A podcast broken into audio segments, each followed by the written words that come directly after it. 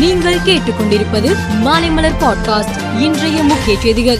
சென்னை கிண்டியில் உள்ள நட்சத்திர ஹோட்டலில் செயின்ட் நிறுவன அதிகாரிகள் நடத்திய கூட்டத்தில் முதலமைச்சர் மு ஸ்டாலின் கலந்து கொண்டு அவர்களுடன் கலந்துரையாடினார். அப்போது அவர் தமிழ்நாட்டில் நல்லாட்சி மற்றும் சிறப்பான முதலீட்டு சூழல் அமைந்திருப்பதற்கான அத்தாட்சியாகவே நான் இதை கருதுகிறேன் என்றார். தமிழக பாஜக தலைவர் அண்ணாமலை பாத யாத்திரை மூலம் செல்வாக்கை அதிகரிக்க நடவடிக்கை மேற்கொண்டு வருகிறார். மேலும் திமுகவுக்கு எதிரான நடவடிக்கைகளை அதிகரிக்கவும் திட்டமிடப்பட்டுள்ளது. இதற்கான ஆலோசனை கூட்டம் நேற்று சென்னையில் நடந்தது. அப்போது தமிழகத்தில் சுமார் எண்பது லட்சம் பெண்களுக்கு ரூபாய் ஆயிரம் உதவித்தொகை கிடைக்கவில்லை என்றும் அந்த எண்பது லட்சம் பெண்களிடமும் பாஜக நிர்வாகிகள் பேச வேண்டும் என்றும் அண்ணாமலை அறிவுறுத்தியதாக தகவல் வெளியானது. மேற்கு திசை காற்றின் வேக மாறுபாடு காரணமாக தமிழகத்தில் ஓரிரு இடங்களில் லேசான மழை பெய்து வருகிறது. சென்னையில் மாலை மற்றும் இரவு நேரங்களில் கடந்த ஒரு வாரமாக மழை பெய்கிறது.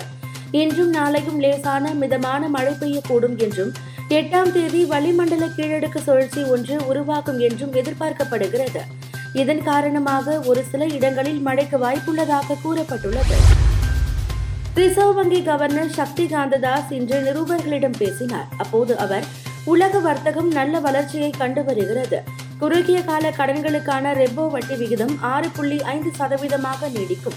வீடு வாகன கடன்களுக்கான வட்டி விகிதத்தில் எந்த மாற்றமும் இல்லை. பணவீக்கத்தை கட்டுப்படுத்த தொடர்ந்து நடவடிக்கை எடுக்கப்படும் என்றார்.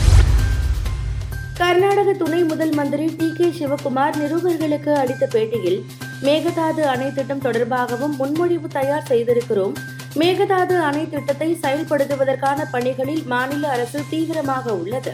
அதற்கு தேவையான எல்லா வகையான சட்ட நடவடிக்கைகளையும் தயார் செய்துள்ளோம் என்றார்.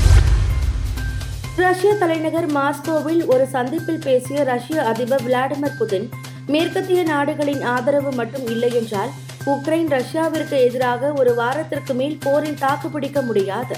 மாதா மாதம் உக்ரைன் பெறும் நிதி உதவியினால் ரஷ்யாவிற்கு எதிராக உக்ரைன் தூக்கி நிறுத்தப்பட்டு வருகிறது. உதவி நின்றால் ஒரு வாரத்தில் அனைத்தும் நின்றுவிடும். நிதி உதவி மட்டுமல்ல ராணுவ தளவாட உதவிகளும் நிற்க தொடங்கினால் ஒரு வாரத்தில் உக்ரைன் நிராயுதபாணியாகிவிடும் என்றார். பத்தொன்பதாவது ஆசிய விளையாட்டுப் போட்டி சீனாவின் ஹாங்சோ நகரில் நடந்து வருகிறது.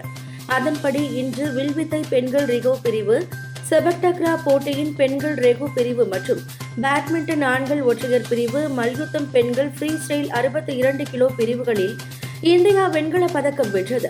அதன்படி இந்திய அணி இதுவரை இருபத்தோரு தங்கம் முப்பத்து மூன்று வெள்ளி முப்பத்தி ஏழு வெண்கலம் என மொத்தம் தொன்னூற்றோரு பதக்கங்களை பெற்றுள்ளது. பதக்கப்பட்டியலில் இந்தியா தொடர்ந்து நான்காவது இடத்தில் நீடிக்கிறது. மேலும் செய்திகளுக்கு மாலை மலர் பாட்காஸ்டை பாருங்கள்.